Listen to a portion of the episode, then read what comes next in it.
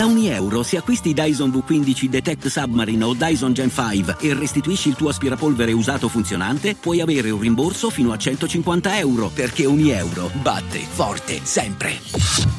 Fino al 19 maggio. Termini e condizioni su euro.it. Le gerarchie economiche mondiali, la situazione attuale e quella futura.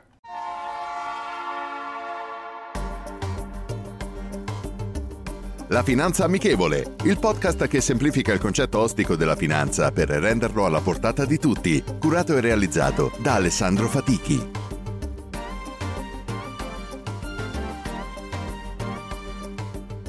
Benvenuti ad un nuovo episodio della Finanza Amichevole.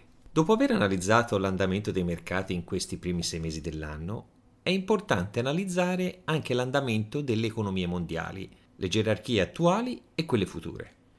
In questo momento storico prendiamo atto del cambiamento che sta avvenendo nella classifica a livello mondiale. Si sta passando dall'Europa all'Asia a livello di importanza. A fine anni 90 nella top 10 si trovavano 5 paesi europei. La classifica vedeva in testa gli Stati Uniti, seguiti dal Giappone, la Germania, Francia, Italia, Regno Unito, Spagna, Canada, Russia e Cina. Già negli ultimi anni abbiamo visto il rallentamento del vecchio continente, con gli Stati Uniti che rimangono in testa alla classifica, seguiti dalla Cina che sta eh, recuperando terreno, Giappone, Germania, Regno Unito, Francia, Italia, che ancora resiste tra i primi dieci, Brasile, Russia e Spagna.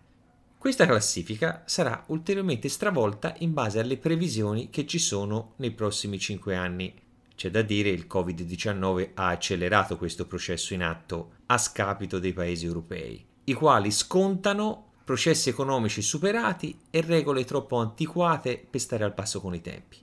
Secondo le previsioni della Banca Mondiale, nei prossimi 5 anni la Cina sorpasserà gli Stati Uniti, che scaleranno al secondo posto, terza l'India, a seguire Giappone, Indonesia, Russia, Germania, Brasile, Regno Unito e Francia passando negli ultimi 30 anni da una bassa crescita in Europa, per non dire nulla in alcuni paesi come l'Italia, a una forte crescita per i paesi asiatici.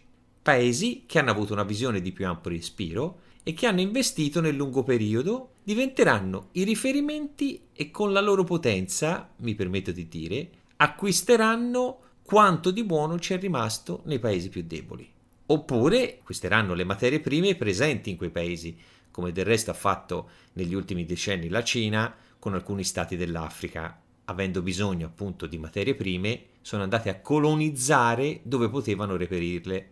Questo serve per capire cosa ci aspetta e quelli che sono i paesi che avranno maggior sviluppo e crescita futura.